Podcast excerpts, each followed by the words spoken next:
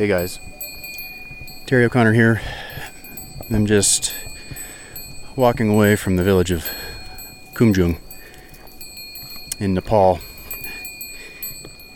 carrying along on a little trail while a train of yaks is carrying on behind me with their bells clanking away. Straight up in front of me, you can see the fluted spines of Tamserku and the large saddle glacier of Kintenga. And off to my left, the obvious and distinct and world-famous face and hanging glacier of Amadablam. And just now coming into view to my left is Lhotse and the top of the world.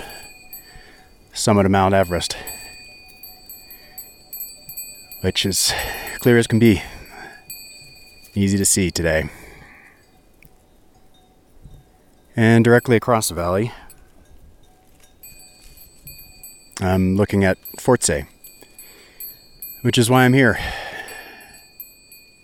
with a group for the Khumbu Climbing Center.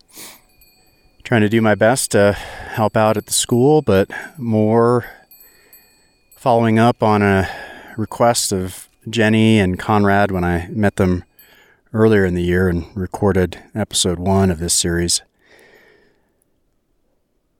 I'm trying to make a connection between their building and a new health post worker that we'll hope to station there and the local hospital here in Kunde, about a good half day's walk away.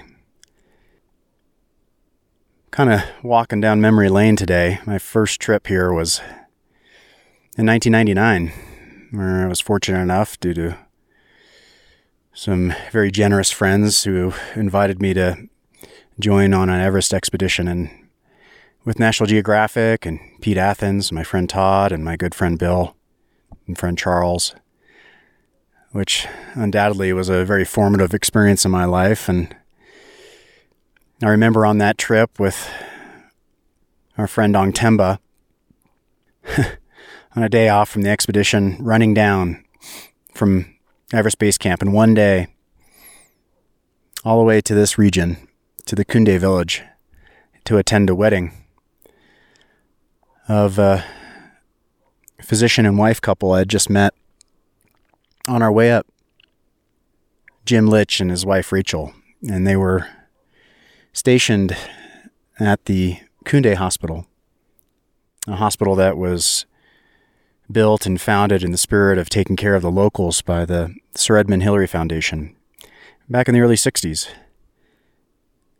I remember the long day of fast hiking and running, showing up to a wedding, and as you can imagine, a full evening of festivities, drenched in Chang, the local beverage of choice, followed by Rakshi and Tamba, and dancing all night, and so many blessing scarves and katas wrapped around our necks.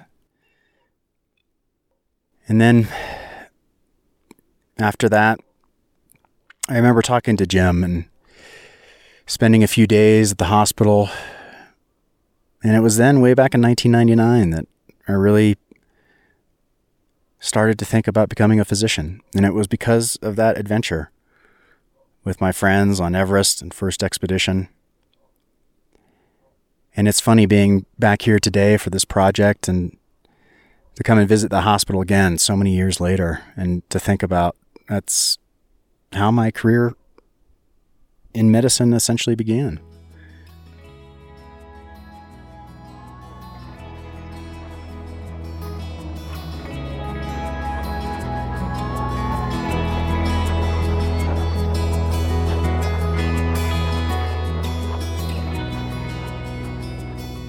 And then to continue down memory lane, I left from Kunde today, and I just left my friend's house, Purba Tashi.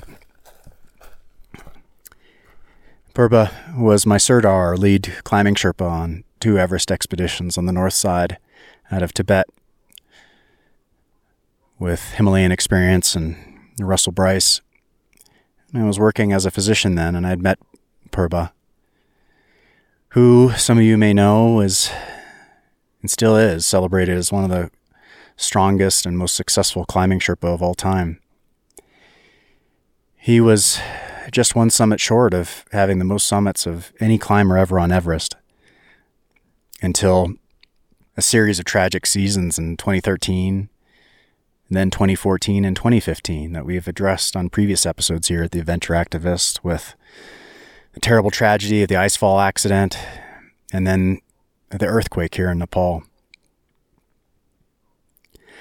Purba and I talked a little bit about those years and why he decided not to climb Everest anymore. He told me today it was a sign. A sign from the gods that perhaps it was his time to stop climbing Everest and concentrate on being there for his family in his homestay at his home village here in Khumjung. And he's still climbing, just not on Everest. He's still working on Everest as a lead sirdar. But after all these years, and I guess 9 years since I've seen him last, what always impresses me at these people is walking into their home, asking around if they're around, and then I watched him walk out of his greenhouse and recognize me immediately and walk over with a huge grin and give me a big hug.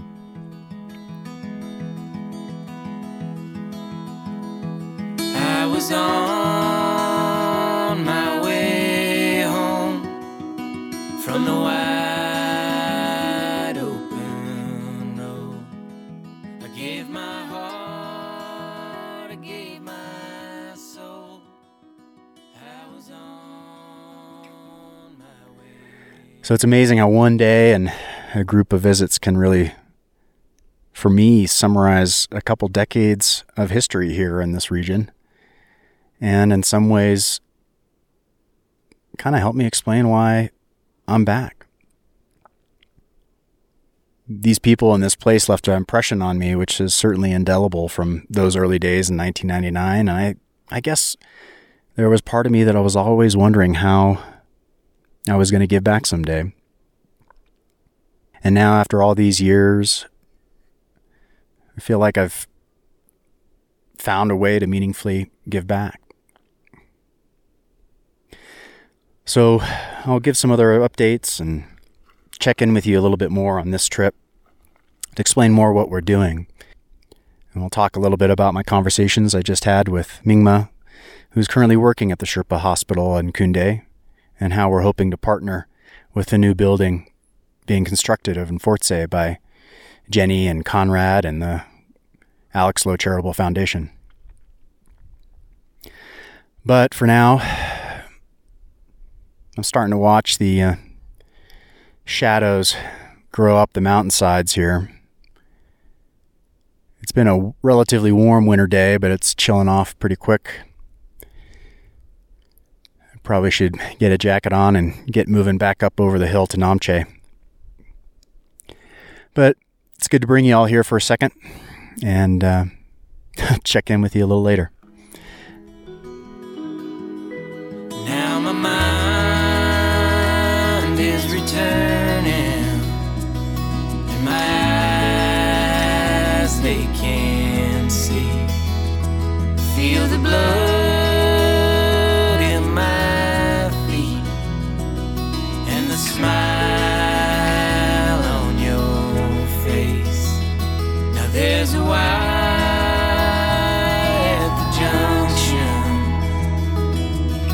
Takes a while to get there, don't you know?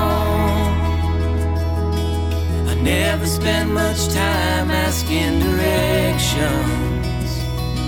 I guess I was just young.